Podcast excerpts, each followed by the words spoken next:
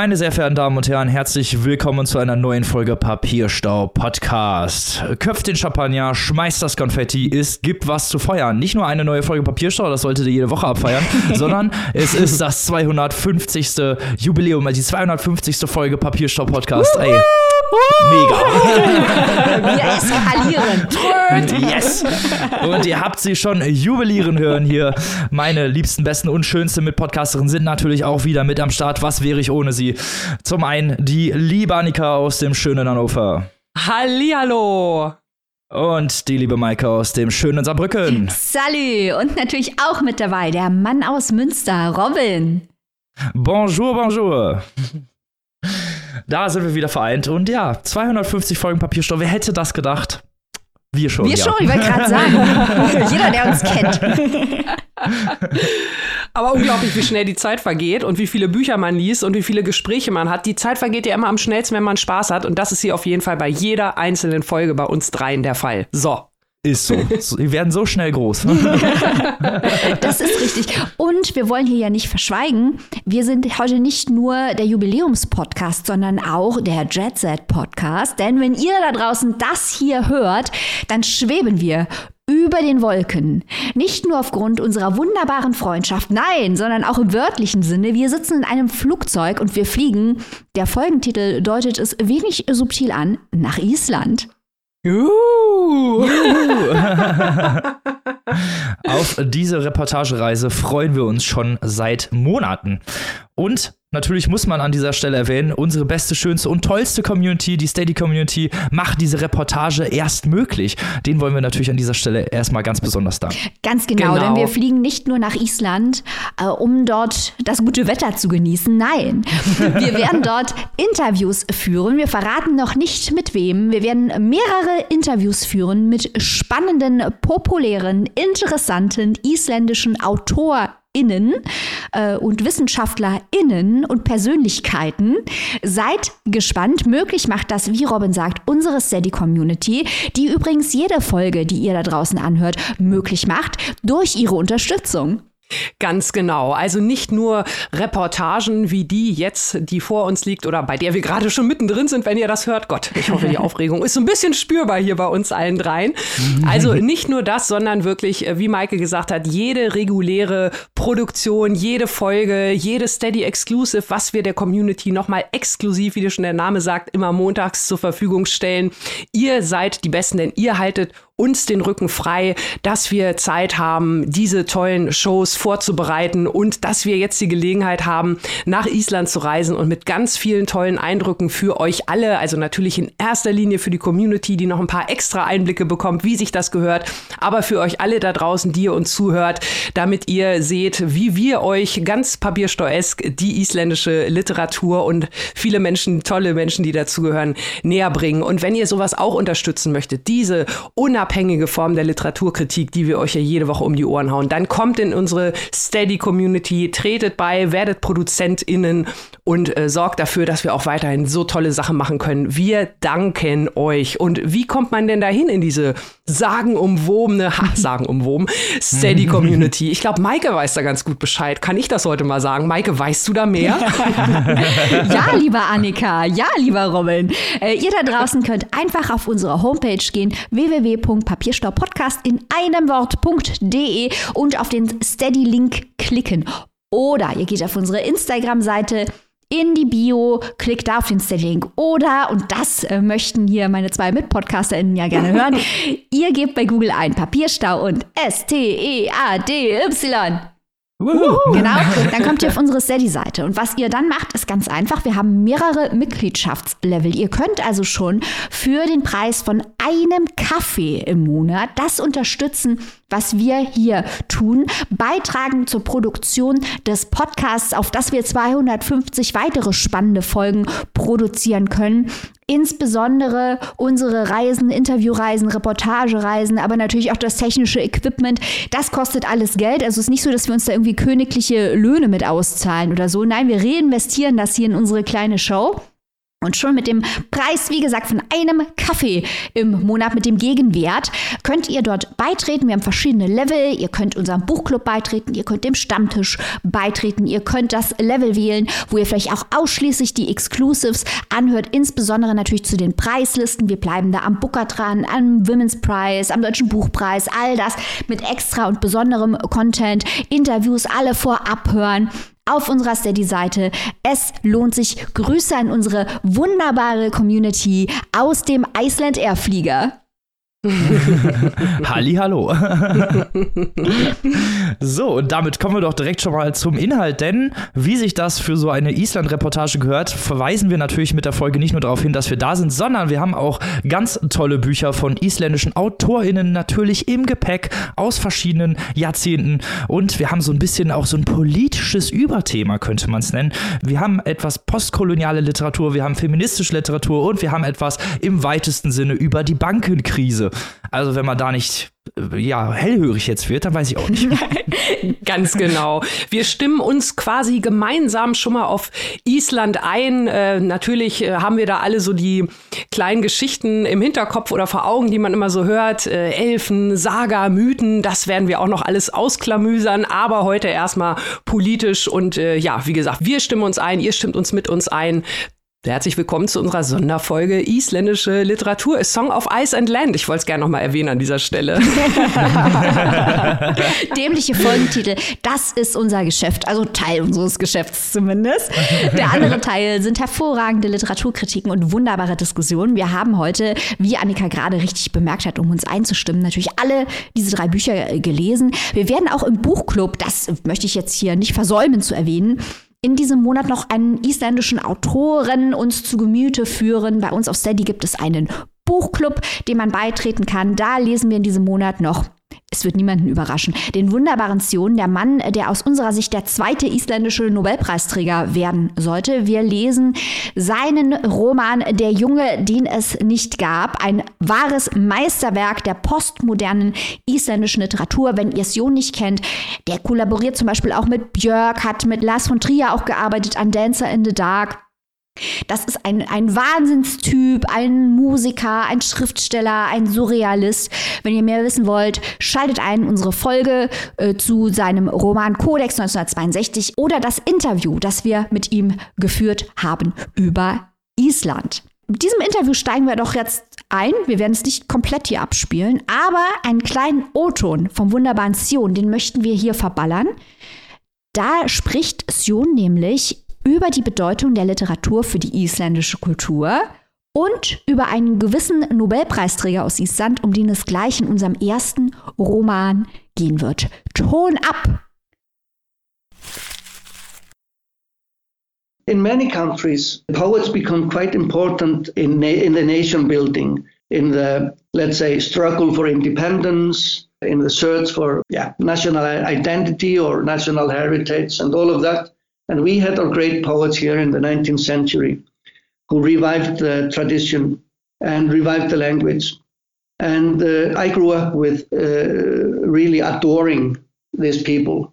And uh, yeah, so the poet as a figure, as a, as a, as a main character or a cornerstone of our existence on this hostile rock in the north, uh, you know, is something that we grow up with.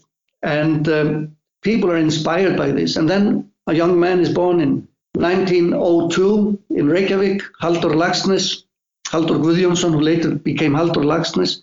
And uh, he gets the idea that uh, he had the possibility of becoming a world class author. And he did. and he did, you know. And uh, why, why, why, why did he feel, let's say, say, entitled to stepping forward and to be listened to? I think it is because of the history. So we, we, we still we still build on this, you know. Haldor Laxness. Noch der einzige Literaturnobelpreisträger aus Island, dafür ein unfassbarer Papierstau-zertifizierter Spitzentyp. Der wurde 1902 in Reykjavik, wo wir gerade hinfliegen, geboren. Damals war das noch eine dänische Kolonie. Laxness war immer auf der Suche nach etwas Größerem als er selbst. Er konvertierte zum Katholizismus, ähm, hier um die Ecke übrigens in Luxemburg. Äh, dann wurde er Sozialist, später im Leben dann Taoist. Er hat sich beschäftigt mit Expressionismus und Surrealismus. Ein unglaublich faszinierender, widerständiger Charakter, ist viel gereist, hat viel gesehen, hat Island und seine Literatur, genau wie Sion gerade beschrieben hat, mit der Welt verbunden. Besonders berühmt sind seine Werke Die Islandglocke und sein eigener Herr. 1955 bekam er dann auch den Nobelpreis. Ich persönlich empfehle äh, insbesondere übrigens seinen feministischen Roman Salka Walka über eine, ja, eine Arbeiterführerin in den Westfjorden und das Fischkonzert über den Einzug der Moderne in Island. Also hat wirklich wichtige, große isländische Themen, die in isländischer Literatur lange eine Rolle gespielt haben und weiterhin spielen, angesprochen auf sehr zugängliche Art und Weise. Sehr, sehr faszinierend. Laxness widerfährt auch gerade eine Renaissance, muss man sagen. Er wird nochmal übersetzt in der englischsprachigen Welt. Und auch hier im deutschsprachigen Raum gibt es Neuausgaben seiner Romane. Hier bei Steidel werden die verlegt. Auch sehr schön übrigens. Und wir haben, wie Robin schon angesprochen hat, einen politischen Roman ausgesucht, nämlich Atomstation. Dieses Buch wurde 46, 47 geschrieben, äh, kurz nach der Unabhängigkeit von Dänemark, das war nämlich äh, 44 und natürlich dann auch kurz nach dem Ende des Zweiten Weltkriegs. Island war, und das hab, haben wir als Deutsche gar nicht so auf dem Schirm, ähm, auch besetzt während des Zweiten Weltkrieges, auch von, von Großbritannien. Und nach Ende des Krieges ging das Tauziehen los. Denn die Amerikaner wollten die Alting, also das isländische Parlament, überzeugen, eine Militärbasis in Keflavik aufzumachen. Keflavik, das ist übrigens der Flughafen, wo wir gleich landen werden. Und ähm, Und die Blaue Lagune, ein wunderschönstes Schwimmbad der Welt, aber das nur am Rande. Laxness war dagegen, denn er sah das als Bedrohung. Er sagte, jetzt sind wir gerade hier mal die Dänen losgeworden und jetzt wollen hier die Amerikaner eine Militärbasis eröffnen, die eventuell Island zum Player macht, wenn es doch mal noch zum Atomkrieg kommt. Daher auch der Titel Atomstation. Und er hat seine ganze Wut und seine Besorgnis in diesen Roman Atomstation reingepackt. Da geht es um postkoloniale äh, Bedenken, Umtriebe, Theorien. Es geht um die isländische Identität, wie man sie bewahrt, wie man sie stärkt. Und es geht um die Solidarität der Isländerinnen und Isländer gegen kapitalistische Investoren und den militärisch-industriellen Komplex. Typische Laxness-Themen. Unsere Protagonistin hier ist Ügla. Das ist das isländische Wort für Eule. Das ist eine junge Frau, die aus dem ländlichen Norden Islands stammt. Auch das typisch, äh, typisches Laxness-Thema. Die Stadt gegen das Land, die Moderne, äh, die Industrialisierung gegen das traditionelle Leben. Hügler wird im Buch häufig als naiv beschrieben und während sie sich auch wirklich häufig auf alte kulturelle Traditionen bezieht, also sie denkt häufig äh, Situationen im Kontext von Sagas, um sie einordnen zu können. Zum Beispiel hat sie unglaublich starke moralische Überzeugung, wenn es um Loyalität und Gemeinschaft geht. Sie ist sehr pragmatisch und sie ist sehr feministisch und möchte unabhängig leben. Deswegen kommt sie auch nach Reykjavik, um dort unabhängig zu leben. Sie möchte dort das Harmonium lernen und arbeitet im Haushalt eines Parlamentsabgeordneten Bowie, der in die Verhandlungen um die sogenannte Atomstation, also die amerikanische Militärbasis, verwickelt ist. Und Ügler fühlt sich auch zu Bowie hingezogen, aber ist gleichzeitig sehr kritisch seinem dekadenten Lebensstil gegenüber. Sie sehnt sich eher nach Substanz. Sie fängt an, Zeit in kommunistischen Treffen zu verbringen, freundet sich dort mit Kommunisten an und mit Anarchisten. Sie trifft dort auch einen moralisch fragwürdigen Polizisten und ist dann hin und her gerissen zwischen ihm und Bui. So viel zum Plot. Wir merken schon, diese wahren Ereignisse in Reykjavik und in ganz Island werden hier in diese Liebesgeschichte äh, und ein Bildungsroman, es ist eigentlich auch über Ügler äh, verpackt.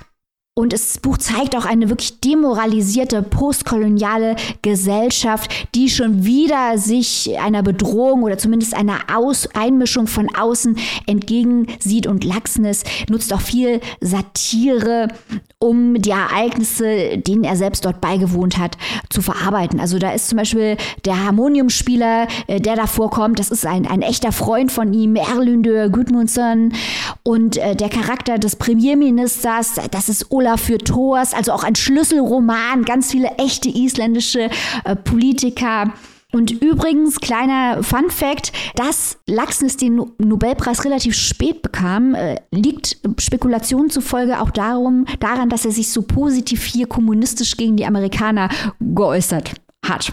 Das mal so am Rande eine Spekulation. Es ist natürlich auch sehr interessant, dieses Buch heute zu lesen, wo man weiß, dass es zum kompletten Bankenkollaps in Island kam, 2008 bis 2011 kompletter wirtschaftlicher Zusammenbruch.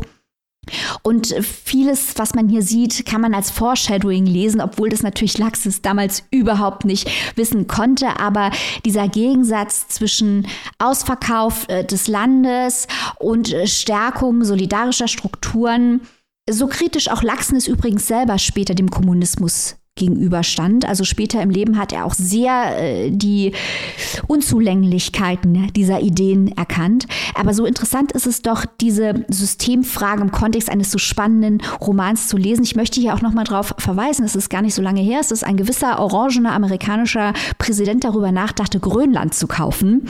Auch daran muss man denken, wenn man hier die Amerikaner erlebt, die ihre kleine Atomstation auf Island errichten möchten.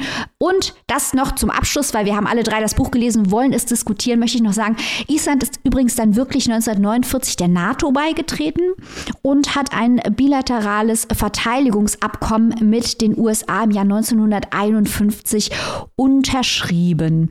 Äh, jetzt könnten wir noch sehr viel über Island, die USA und die NATO sagen, aber wir wollen jetzt hier vor allem über den literarischen Wert sprechen, wenn es um Haldor Laxness und seinen unfassbar großartigen Roman Atomstation geht. Genau so ist es. Also ich möchte mal erstmal in deinen Lobgesang mit einsteigen. Ne? Also es war mein erster Lachsnis. Ich habe vorher noch nie was von Halter Lachsnis gelesen und ich muss sagen, so den ersten 50 Seiten war ich sehr verwirrt. Es sind alles so sehr schräge Charaktere, aber irgendwie auch liebenswert auf ihre Art und Weise. Es wird ja von dieser jungen Frau selber erzählt, die dann diese ganzen Verhältnisse beschreibt, die auch am Anfang nicht so wirklich weiß, was da los ist, die aber auch auf ihre Art, und das fand ich auch sehr schön, eine sehr feministischer Charakter ist. Die macht ja häufig das, was sie irgendwie will. Klar, sie ist angestellt, aber im Endeffekt Endeffekt, die sagen ihr alle, nee, ne, Kommunismus ist böse, geht da auf jeden Fall nicht hin. Was macht sie als allererstes? Geht zu einer kommunistischen Parteisitzung. Also muss man auch erstmal haben. Klar, ist sehr sympathisch. ja, auf jeden Fall. Und äh, so zieht sich das halt, finde ich, durch das Buch, diese ganzen schrägen Charaktere. Es hat so viel Spaß gemacht zu lesen, gerade wenn man, wie du es gerade schon erklärt hast, diese Hintergründe hat, was da in Island zu dieser Zeit abging und wie, äh, ja, wie zentral auch dieses Thema dieser Station unter der Hilfe der USA äh, oder beziehungsweise die Kollaboration mit den USA war und auch Haldo Laxness ja selbst auch stark in die Kritik geraten ist bei den Isländern. Es gab ganz viele, die auf seiner Seite waren, es gab aber auch ganz viele Konservative, die gesagt haben, Haldo Laxness in meinem Haus auf keinen Fall. So, das ist eins der Bücher, wo man sieht, wo dieser Unterschied herkommt oder beziehungsweise wo die Diskrepanz herkommt und das fand ich sehr toll. Zum anderen muss ich sagen, dass das ein sehr humorvolles Buch ist. Also du hast es ja gerade schon gesagt, sehr satirisch aufgeladen. Ich habe häufig sehr gelacht, da gibt es ja irgendwann um Gebeine die von einem großen Dichter ausgegraben wurden. Das ist Jonas Hallgrimsson und äh, die dann zurückgeholt werden sollen, um, um das Land irgendwie zu stärken. Und eigentlich geht es aber vordergründig nur darum, das zu machen, um eigentlich diesen ganzen äh, Vertrag Vorschub zu leisten. Und das fand ich interessant, diese ganzen Verwicklungen, die da stattfinden. Und natürlich auch eben, wie es erzählt. Es hat einen ganz interessanten Ton, finde ich. So eine ganz mhm. interessante Atmosphäre, die ich so selten gelesen habe. Es gibt auch ganz viele Naturbeschreibungen, ganz viele Beschreibungen generell und die bringen alle so eine ganz interessante Atmosphäre in diesen Roman mit rein, wo man als Leser und Leserin auch wirklich sehr gut mit einsteigen kann und auch so ein bisschen diese Liebe zu diesem Land spürt, finde ich. Ich finde das interessant, was du sagst mit den schrägen Charakteren, weil äh, das ist auch so ein typisches Lachsenes Ding und das findet man bei vielen isländischen Autoren, also klassischer Laxness am Gletscher, da lacht man sich tot über diese unglaublichen Figuren. Die, das lebt eigentlich nur von der Figurenzeichnung. Die Handlung ist vernachlässigbar. Darüber, wie schräg die Isländerinnen und Isländer in ihren abgelegenen Höfen im Norden sind, aber überhaupt nicht despektierlich und herablassen, sondern mit so viel Liebe. Und das liest man bei so vielen anderen isländischen Autoren, Hallgrimur Helgason und Jung Kalman Stefansson. Die, das sind ja auch Autoren, die unglaublich viel schräge Charaktere haben. Mission selber natürlich auch. Und das macht so viel Spaß, es zu lesen, weil man diese ganzen politischen Dinge eigentlich so nebenbei lernt. Man googelt dann, weil es einen interessiert, womit Ügler wirklich zu tun hat. Es hat überhaupt nichts Didaktisches. Und dieser feministische Aspekt, der hat mich auch überrascht. Der ist halt noch stärker wirklich in Salka Walka. Ein zutiefst feministischer Roman, der zu einer Zeit an einem Ort geschrieben wurde, wo das eigentlich keine Rolle spielt spielte, sollte man meinen.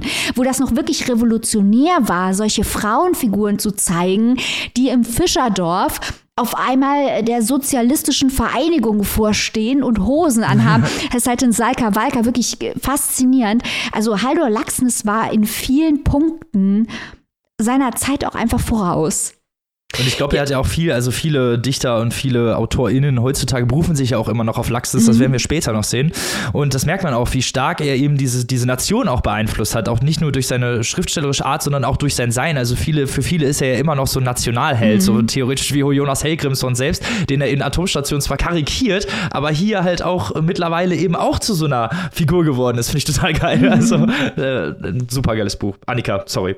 Ja, alles gut, alles gut. Ähm, ich, ich wollte auf jeden Fall nochmal mal äh, darauf hinweisen. Äh, Maike, du hast das gerade gesagt, er war seiner Zeit weit voraus. Ich finde, das merkt man, wenn man dieses Buch liest, weil dieses Buch, Maike hat es gerade gesagt, 46, 47 geschrieben, es liest sich unfassbar frisch. Also das vielleicht mhm. erstmal so, das fand ich so auch die erste Überraschung, ähm, dass es sich wirklich gar nicht verstaubt äh, anliest, wie auch immer. Ich meine, das sind ja jetzt dann auch schon über 75 Jahre, das ist ja schon eine ganze Ecke, aber man kann es wirklich durchlesen, wobei ich sagen muss, äh, Robin, ähnlich wie du hat hatte ich auch am Anfang äh, so, so ein bisschen Startschwierigkeiten. Man brauchte so ein bisschen, um reinzukommen, weil es doch, ne, am Anfang, ich habe gedacht, okay, ist das jetzt, äh, ist das jetzt hier real? Ist das hier, sind wir hier irgendwie schon so ein bisschen im magischen Realismus? Was sind das für skurrile Charaktere?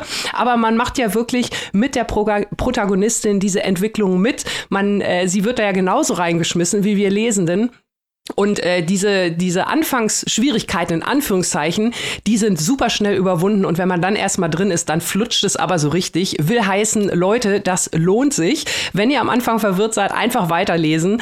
Und äh, die ganze andere Geschichte, das ist der zweite, die zweite Überraschung für mich, ähm, wirklich dieses gesamte Politische. Also unfassbar spannend. Island, na klar, ne, man hat so ein paar Ideen, man weiß, es ist auch äh, Europa, es ist relativ nah dran. Und wenn man von der heutigen Warte aus raufguckt, äh, denkt man, yo, das ist ein Land, das ist ganz vorne mit dabei.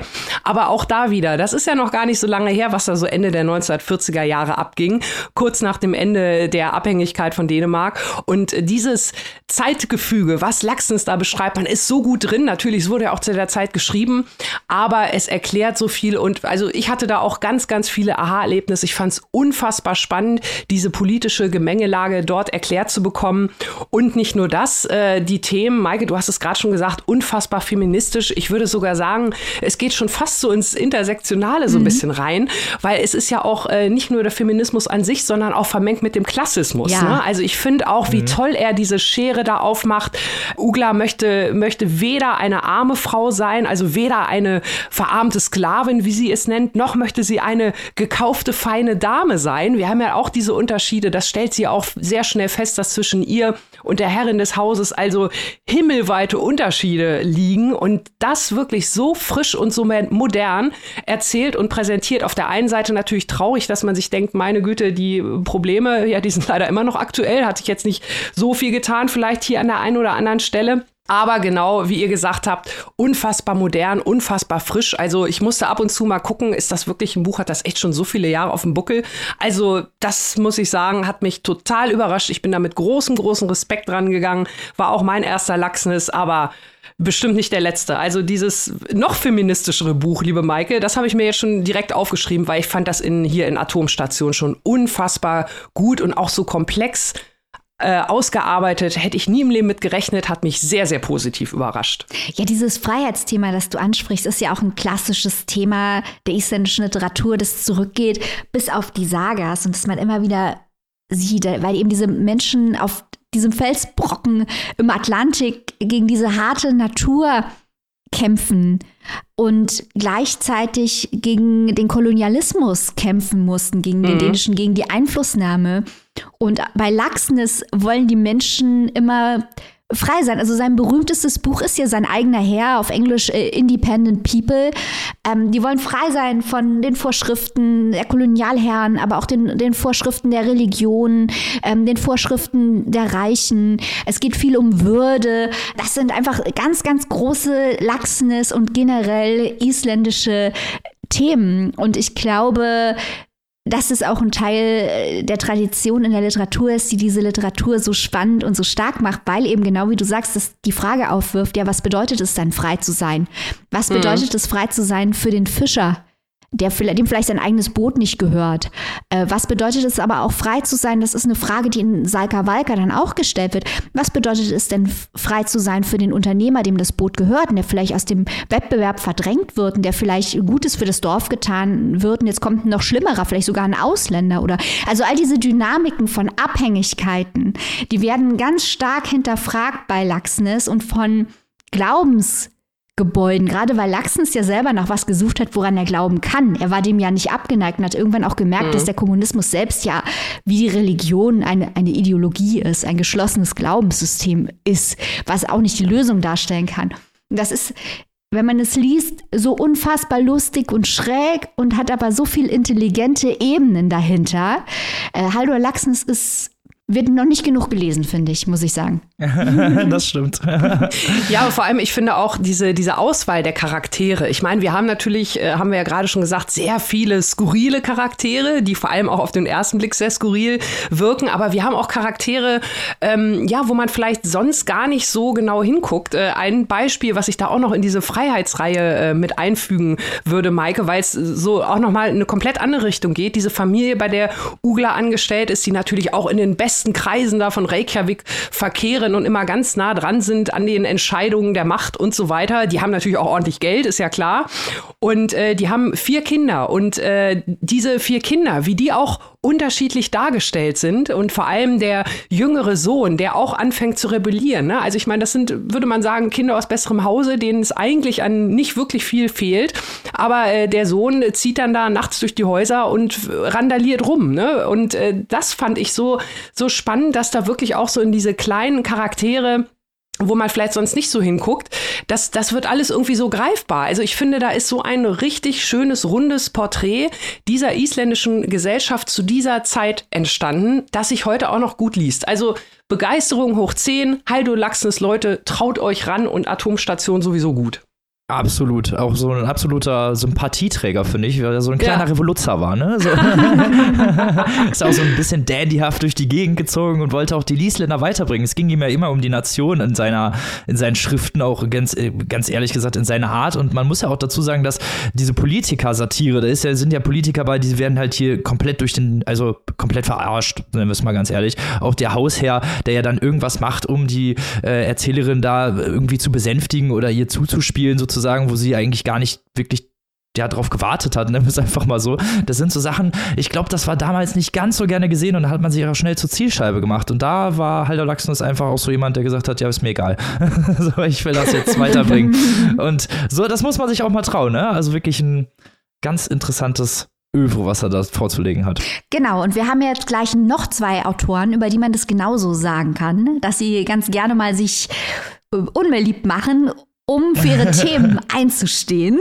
Deswegen rufe ich euch jetzt zu, liebe Leute da draußen. Äh, lest doch einfach Hallo Lachsnes. Guckt bei Steidel ganz viele neu aufgelegte äh, Lachsnes im Steidel Pocket.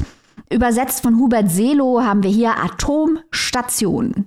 Kostet als Taschenbuch 12,80 Euro.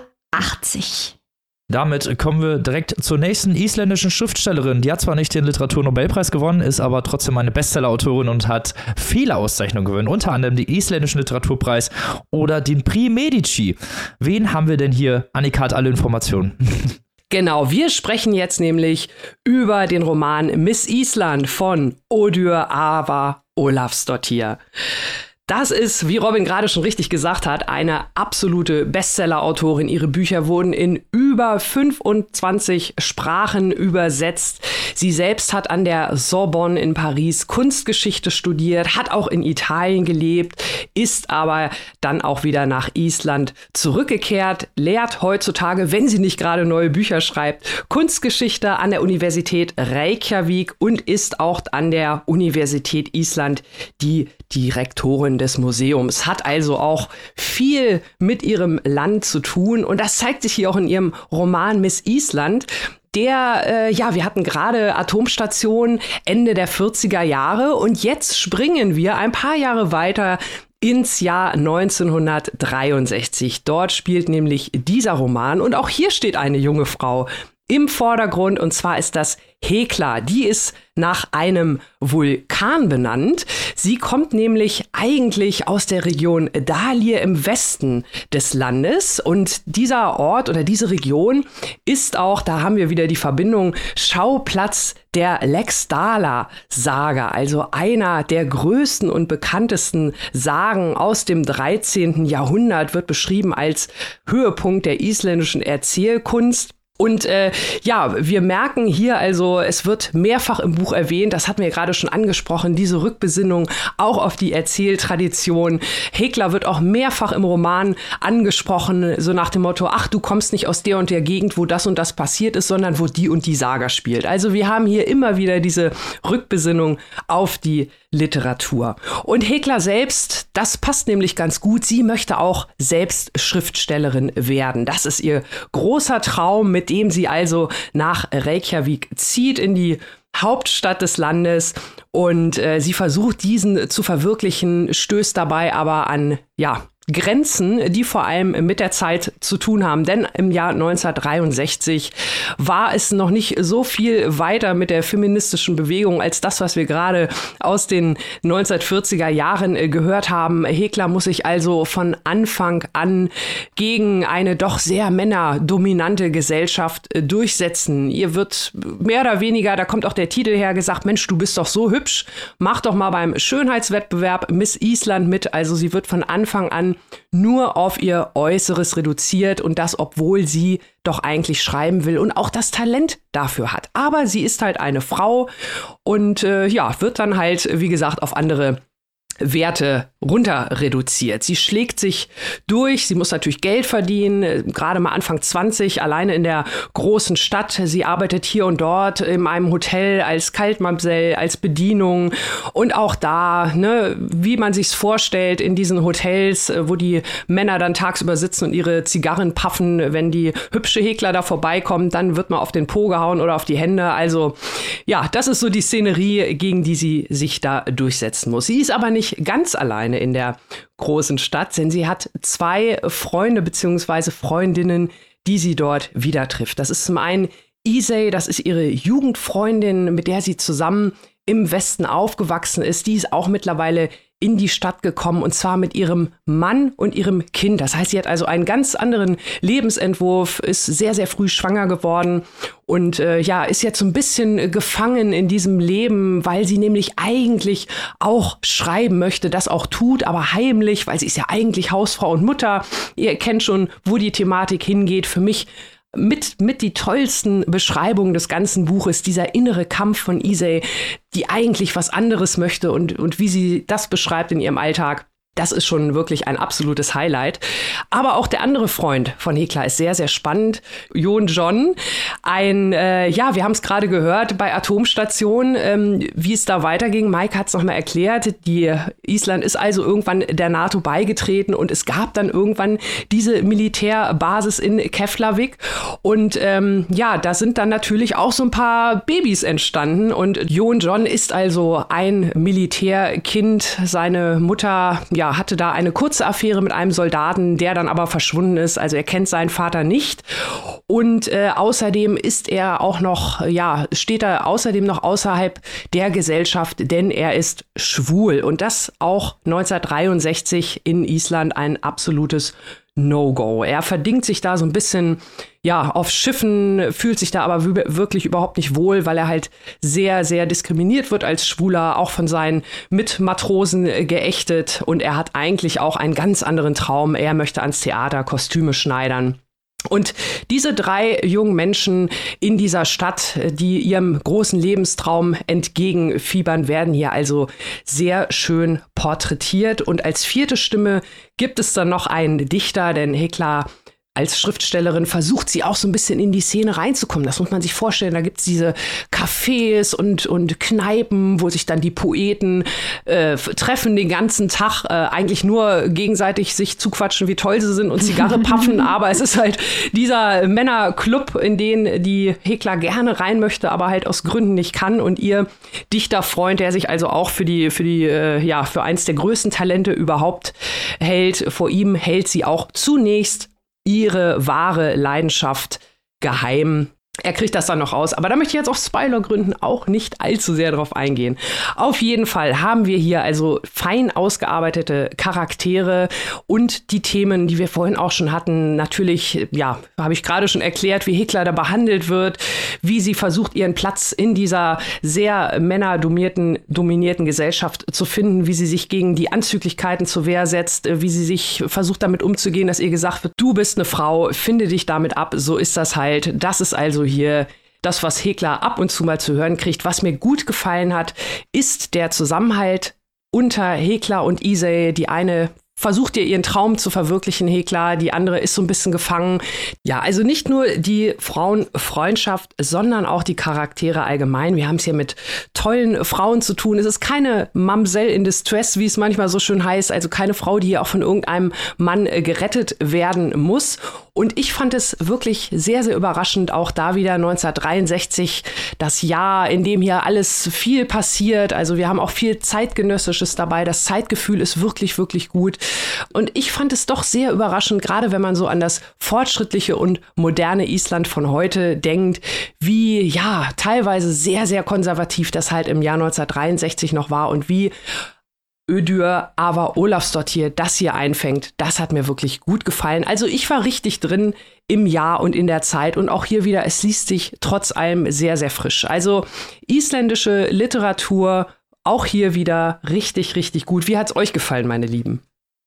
Ja, es ist natürlich besonders faszinierend, diese Geschichte einer Schriftstellerin von einer berühmten isländischen Schriftstellerin geschrieben zu lesen, insbesondere aufgrund dessen, was wir jetzt auch schon von Sion unter anderem gelernt haben, dass nämlich bei Island, in Island die Moderne sehr, sehr spät ankam. Mhm. Und die Industrialisierung und die Vernetzung, einfach weil Island so abgelegen ist. Und dass Island sehr lange deswegen einen Platz am Weltentisch hatte, äh, wegen der Künstler und der Erzähler und der Geschichten, die immer aus Island kamen und die immer sehr bemerkenswert waren. Und dass Frauen dann quasi gerade dort ausgeschlossen werden und ihre Geschichten eben nicht erzählt werden und die isländische Frau dann eben keine Stimme hat, hat ja schon Laxness in seinen Büchern bemängelt. Äh, und genau darum geht es hier eben auch um äh, diese Schriftstellerin, äh, die eben gesagt bekommt, ach, du bist doch hübsch, mach doch beim Miss Island Wettbewerb mit. Aber äh, Geschichten schreiben, da haben wir eigentlich kein Interesse dran. Und auf eine gewisse Art und Weise ist das natürlich die Geschichte einer Künstlerin, die überall auf der Welt spielen könnte. Aber Odur, aber Olafsdottir hat es wirklich hier sehr gut, wie du gerade schon ausgeführt hast, Annika, in diesem speziellen Setting gezeigt, mhm. was es eben heißt für die isländische Frau vom Lande in einem kulturell so gelagerten Land keine Stimme zu bekommen und wenn sie dann noch gesagt kriegt, hier, du bist doch, bist doch hübsch, das musst du auch mal ausreichen. Und in einem Interview, das ich mir angehört habe zu dem Buch, sagt die Autorin, dass sie deswegen, also es ist ein komplett fiktionales Buch, anders als bei Laxness basiert das hier nicht auf irgendwelchen wahren Figuren, sondern ist komplett erfunden. Und äh, die Autorin hat ausgeführt, dass sie den schwulen Jon John erfunden hat, weil eine Schriftstellerin in Island im Jahr 1963 zu sein, das sei so gewesen, wie 1963 in Island schwul zu sein. Du wirst ausgeschlossen, weil du als abnormal gesehen wirst und nicht in die Gesellschaft reinpasst. Und äh, wie du sagst, Annika, das wirklich Bewegende ist halt, wie hier Hekla, Jonjon und auch Heklers gute Freundin zusammenhalten. Die Freundin mhm. wird halt als der Charakter gezeigt, der sich in die Gesellschaft einfügt, aber innerlich entfremdet ist. Mhm. Und äh, das sind einfach tolle Figuren und es macht wahnsinnig viel Spaß. Also der Titel Miss Island ist unter Umständen irreführend, äh, weil man vielleicht denkt, das ist irgendwie so ein Beat-Street oder das, was man sehr böse Frauenliteratur nennt, böse und abwertend. Aber das ist es nicht. Das ist natürlich ein Buch von einer Frau über eine Frau, das sehr ernstzunehmend und künstlerisch stark ist. Also wirklich ein tolles Buch, finde ich. Ja, kann ich, kann ich nur zustimmen. Ähm, ich finde auch, äh, ist sehr, sehr schön, dass äh, Odieu ist ja jetzt auch nicht den einfachen Weg gegangen. Ne? Also sie hätte ja vielleicht auch so ein bisschen so ja in, in den autofiktionalen Bereich gehen können. Das passt ja allein schon von den Zeiten her nicht. Die mhm. Autorin ist 1958 geboren, das Buch spielt 1963. also es ist auch, es sind auch nicht so ihre Erfahrungen. Das heißt, äh, das ist schon aber trotzdem richtig gut umgesetzt. Und diese Gegensätze, erstmal diese Parallelität, die du gerade geschildert hast, zwischen dem Schwulsein und zwischen dem ja, Schriftstellerin sein, die macht sie hier auch auf der textlichen Ebene richtig gut fest. Das möchte ich auch nochmal ähm, betonen. Und dann diese, diese, ja, diese Zeit, diese, auch wie da die Gegensätze teilweise aufgemacht werden. Ne? Also wir haben hier 1963, wir haben Martin Luther King, wir haben die Beatles, wir haben äh, die Ermordung von JFK und wir haben aber auf der gleichen Seite dann halt diese teilweisen ja, sehr brutalen Beschreibungen des Lebens auf der Insel, wenn es um ja das Leben überhaupt geht. Also ein Stichwort zum Beispiel Walfang, mhm. ähm, was natürlich da eine große Rolle spielt. Äh, ich habe gesagt, einer der Protagonisten, der ist auch selbst auf dem Schiff tätig, aber andere auch. Es geht also viel auch Wale, die angeschwemmt werden, um, um Trangewinnung und, und ähnliche Dinge. Dinge, die auch gerade so aus der heutigen Warte, wenn man da so drauf guckt, sich für uns fast äh, gruselig anhören. Aber ist ist noch nicht lange her und ist dann halt auch teilweise, muss man mal sagen, die Lebensrealität. Und diese Gegensätze auch in dem Buch und in der Zeit, also ich finde, das ist so fein und kunstvoll zusammengeschachtelt, äh, dass man allein schon beim Lesen merkt, Mensch, Island ist doch wirklich ein besonderes Land. Und da gibt es viel, viel zu holen, vor allem wenn man sich mal überlegt, wie klein es eigentlich alles ist, wie klein auch die Stadt Reykjavik auch im Jahre 1963 war. Und wie hoch dann dennoch, gefühlt ist ja jeder zweite Dichter, Poet oder oder jedes zweite Geschäft ein Buchladen. Also das ist irgendwie total spannend und man hat also auch richtig dieses Ortsgefühl, man geht da richtig mit durch die Straßen, man ist da richtig drin und man möchte am liebsten hinreisen. Wer macht denn sowas? Du meinst da, wo wir gerade sind. also, ich möchte auch erstmal in euren Lob Reigen mit einstimmen. Ne? Das war ja klar, oder? ich interessiere mich natürlich immer für feministische Literatur und das ist ein wirklich sehr, sehr schönes Beispiel für sehr gute feministische Literatur, weil die Charaktere auch alle, finde ich, sehr vielschichtig sind. Auch der Dichter, den ähm, Heckler irgendwann kennenlernt, mit dem sie ja mhm. dann zusammen ist, der kommt dann erstmal so ein bisschen, als er dann rausfindet, dass sie auch tatsächlich Schriftstellerin ist, ja teilweise so ein bisschen in diese toxische Männlichkeitsrichtung und sagt so, oh nein, ich bin so schlecht, wie kann eine Frau besser sein? Aber andererseits halt auch ein komplexer Charakter, der eben nicht so einfach mhm. als in diese Art hineinzustempeln ist. Und das fand ich schön, diese Figurendynamiken als auch eben diese komplexe Figurenzeichnung. Das ist unfassbar wichtig und macht auch einen Großteil, finde ich, dieses Buches aus.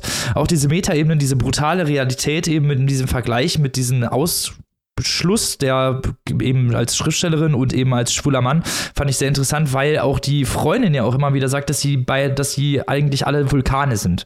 Und auch diese Vulkane äh, fand ich, also ich fand diese, diese Verebenen einfach total interessant, wie das miteinander gemacht ist und auch diese bildlichen Ebenen. Ich habe immer wieder, ich fand, das war ein sehr literarisch hochwertiger Text, wo man immer wieder bei einigen ja, Sätzen gestockt hat und gesagt hat, oh, okay, das ist also wirklich, das geht tief, das ist tiefschöne Literatur und auch die Briefe, die sich gegenseitig irgendwann schreiben, also wirklich unfassbar gut gemacht, auch wirklich auf so eine emotionale Ebene, sehr fesselnd, sehr, äh, ja, mit einbeziehend, nenne ich es mal. Also man hat wirklich mit diesen Charakteren, mit diesen Figuren gelitten, man hat sie, mit, man hat sich mit ihnen sympathisiert, man hat sich mit ihnen, ja, neben sie gestellt sozusagen und sie gefeiert.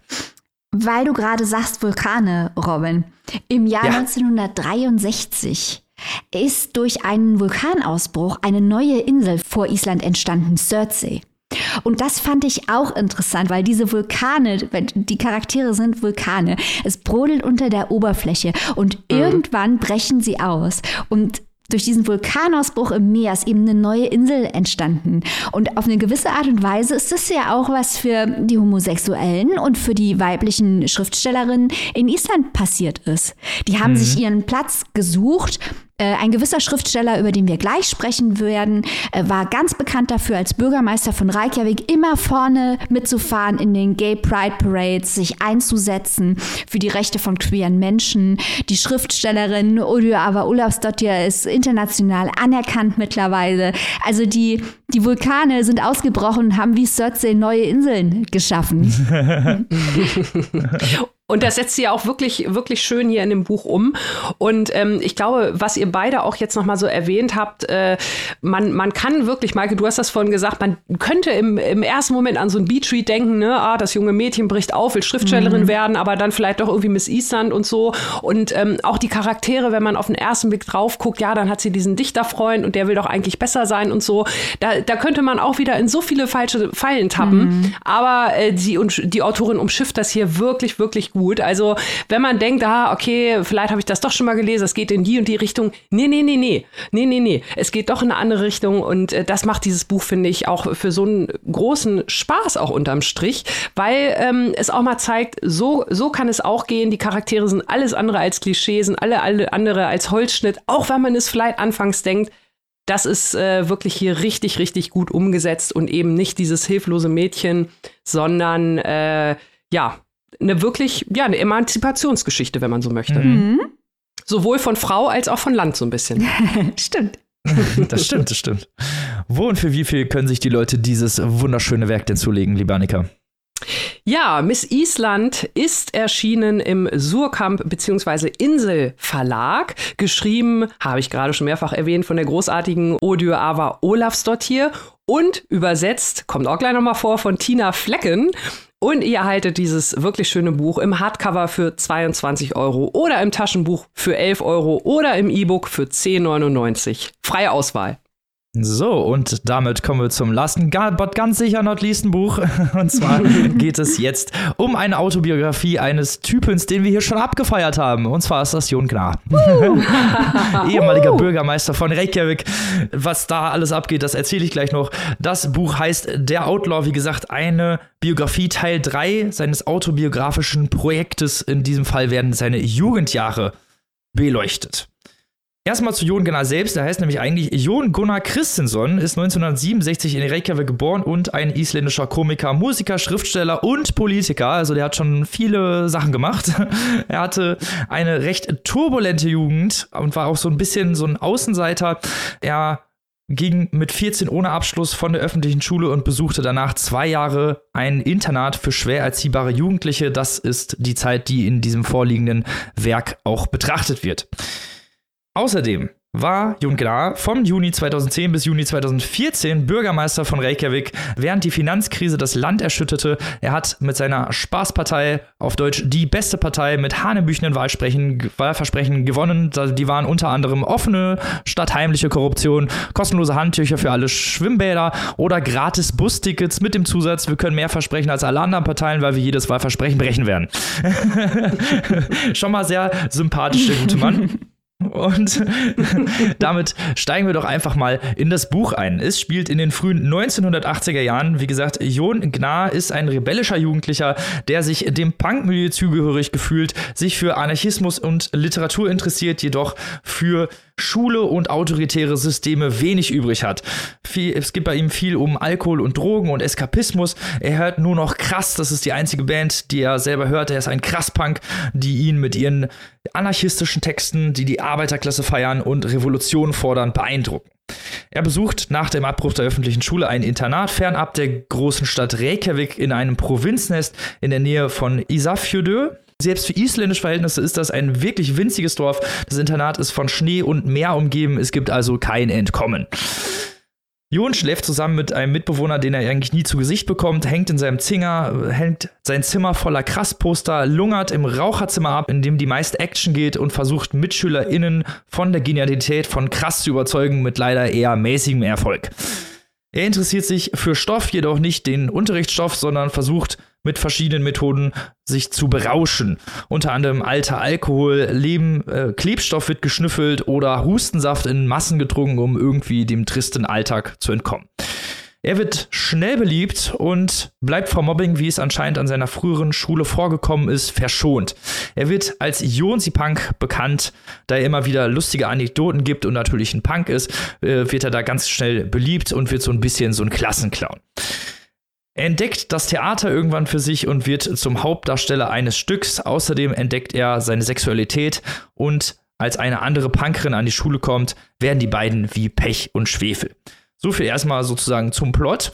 Ähm, es ist, wie gesagt, Teil 3 einer Autobiografie. Klar ist ein, finde ich, ziemlich krasser Sympathieträger. Er ist irgendwie freundlich und hilfsbereit, auch teilweise ein bisschen, ja, so ein bisschen kleiner Outsider zugleich, aber auch manchmal so ein bisschen arrogant, wie das halt eben Jugendliche so sind. Ähm, es wird von dieser Identitätssuche am Rande der Gesellschaft beschrieben, eines an der Rande, am Rande der Gesellschaft stehenden Jugendlichen, der in die vorgefertigten Raster der Gesellschaft nicht wirklich hineinpasst und auch nicht hineinpassen möchte. Er versucht Freunde zu finden, sich einen Platz in der Schulhierarchie zu erkämpfen und natürlich eine feste Freundin zu haben. Er wird, es wird alles aus seiner Sicht geschildert, die zwar aus Retrospektive berichtet, jedoch auf erklärende Elemente wie zum Beispiel Lügen meiner Mutter von Daniela Dröscher extrem verzichtet. Also es wird dann nicht nachträglich gesagt, oh, guck mal, hier haben wir toxische Männlichkeit oder oh, das ist Mobbing oder hm, das könnte Missbrauch sein, sondern es wird halt einfach so erzählt, wie eben Jung Gnad es eben auch erlebt hat. Auch teilweise unsympathische, arrogante Verhaltenszüge werden hier nicht wirklich verschwiegen. Es steht zum Beispiel immer mal wieder unbeteiligt beim Mobbing daneben und macht sich so auch zum Täter. Er unternimmt nichts dagegen, um seinen sozialen Status auch nicht zu gefährden. Äh, allgemein wird viel von der Jugendrealität verarbeitet, als eine Auflehnung gegen die LehrerInnen, gegen das Schulsystem. Da gibt es dann zum Beispiel eine Szene, wo der, ja, wo er sich auflehnt gegen das schlechte Schulessen.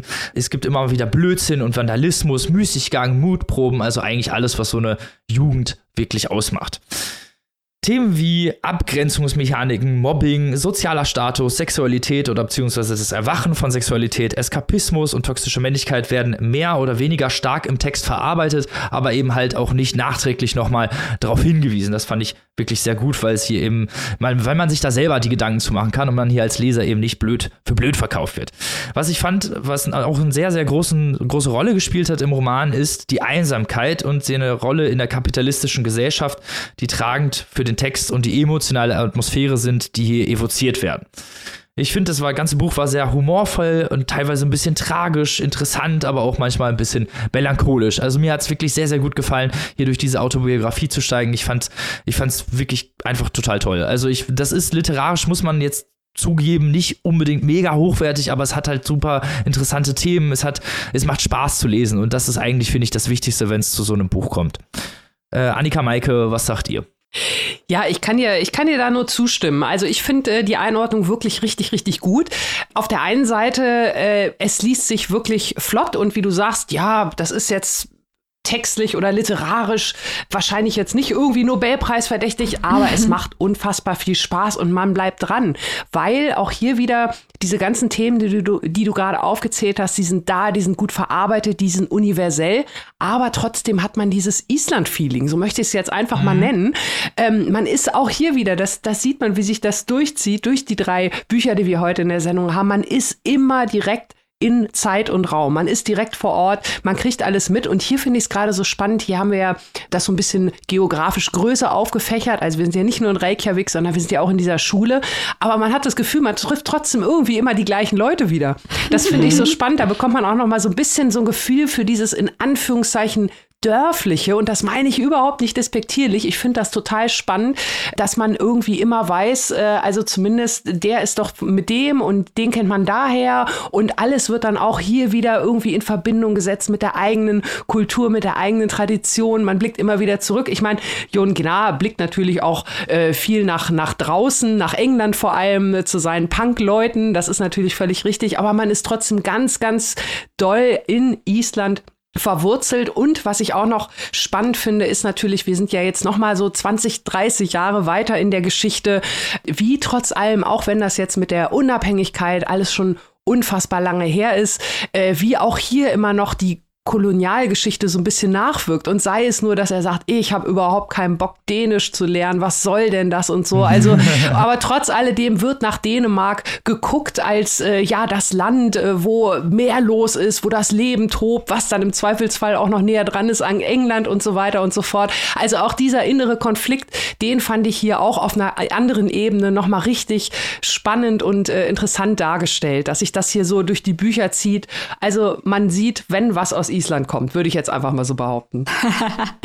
Definitiv. Man merkt es halt auch ja an den kleinen ja, Spitzen, beziehungsweise immer mal wieder diesen kleinen Referenzen, die er zieht. Also Halder Laxness kommt natürlich vor, er ist ja, ja Literatur interessiert, die Sagas kommen vor natürlich und auch so ein bisschen auch die Geschichte. Also es ist, äh, wie du sagst, das spielt auch hier in diesem Buch eine Rolle. Also man sieht, wie verknüpft diese ganze, die ja. ganze Kultur eben in Island auch ist. Voll faszinierend. Das muss ich noch ganz kurz erwähnen, weil ich es vorhin vergessen habe bei bei Odur aber Olafsdottir. Da ist nämlich Haldo Laxens kurz mal in einem Cameo eventuell durch die Szene gefahren. Es wird zumindest spekuliert, ob er es war oder nicht.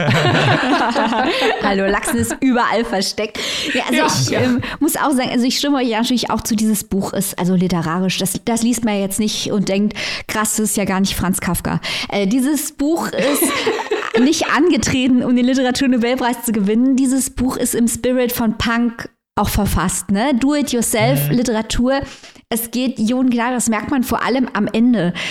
Ihm geht es darum zu erzählen, wie er als ein Problemjugendlicher, weil es ist ja nicht so, dass nur die Gesellschaft böse zu ihm ist, und er ist das Opfer. Es ist ja so, dass wahnsinnig oft in diesem Buch er sich echt wie ein Arsch aufführt. Was natürlich auch damit zu tun mhm. hat, dass er ein Teenager ist. Und Teenager machen dumme Fehler und die macht er auch. Und die entschuldigt er, genau wie Robin gesagt hat, die entschuldigt er auch nicht. Und das macht dieses Buch auch so ehrlich und so angenehm und so spannend, dass selbst wenn er sich schlecht benimmt, man weiß ja, er hat jetzt die Größe als erwachsener Mann, das so aufzuschreiben, zu sagen, hier, da war ich ein Arsch. Und er scheitert teilweise, weil er Dinge nicht auf die Reihe kriegt. Er hat Lernschwierigkeiten, ernsthafte und scheitert am System. Das System ist aber auch nicht in der Lage, ihn entsprechend zu fördern und zu unterstützen. Also es ist ein bisschen, es ist sehr komplex angelegt und wir bleiben halt konsequent, das hat mir auch gut gefallen, in dieser limitierten Teenager-Perspektive, die viel, was ihm passiert, auch einfach überhaupt nicht einschätzen kann.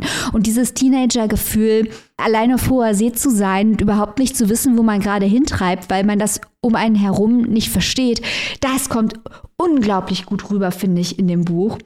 Mhm. Und halt auch eben, man liest es auch deswegen gern, weil man halt weiß, dass irgendwann Jon Gnar derjenige sein wird, der Bürgermeister von Reykjavik wird während mhm. der Bankenkrise.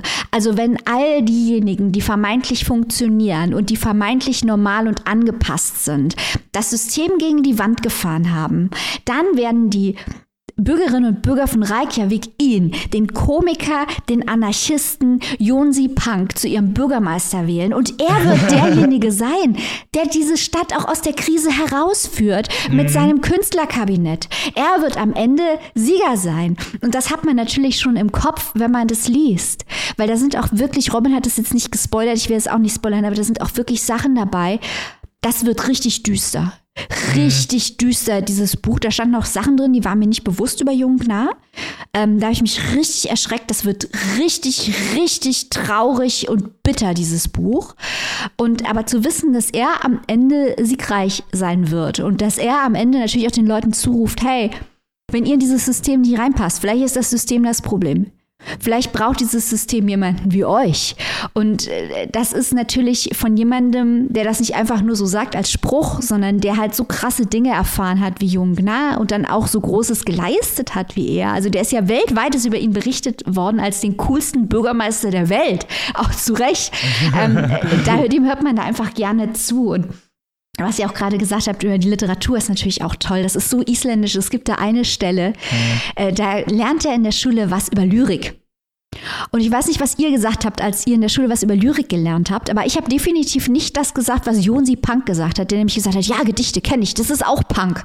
Und ich dachte mir so, das ist der isländischste Satz in dem ganzen Buch, dass man eben sagt, ja, hallo Laxness und, und Gedichte und, und so, das ist alles Punk, Selbstausdruck, äh, abseits von Konventionen zu sagen, was man denkt und was man fühlt, das ist alles Punk. Da dachte ich mir, stimmt.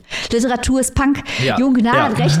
what a guy, also ganz fantastisch. Was mich allerdings sehr irritiert hat, ist, dieses Buch besteht zu einem Viertel aus Beschreibungen, Annika lacht schon, aus Beschreibungen über den Penis von Jon Gnar. Reykjavik ist ja bekanntermaßen auch die Stadt, in, äh, in dem das Phallus-Museum steht, das große Penis-Museum.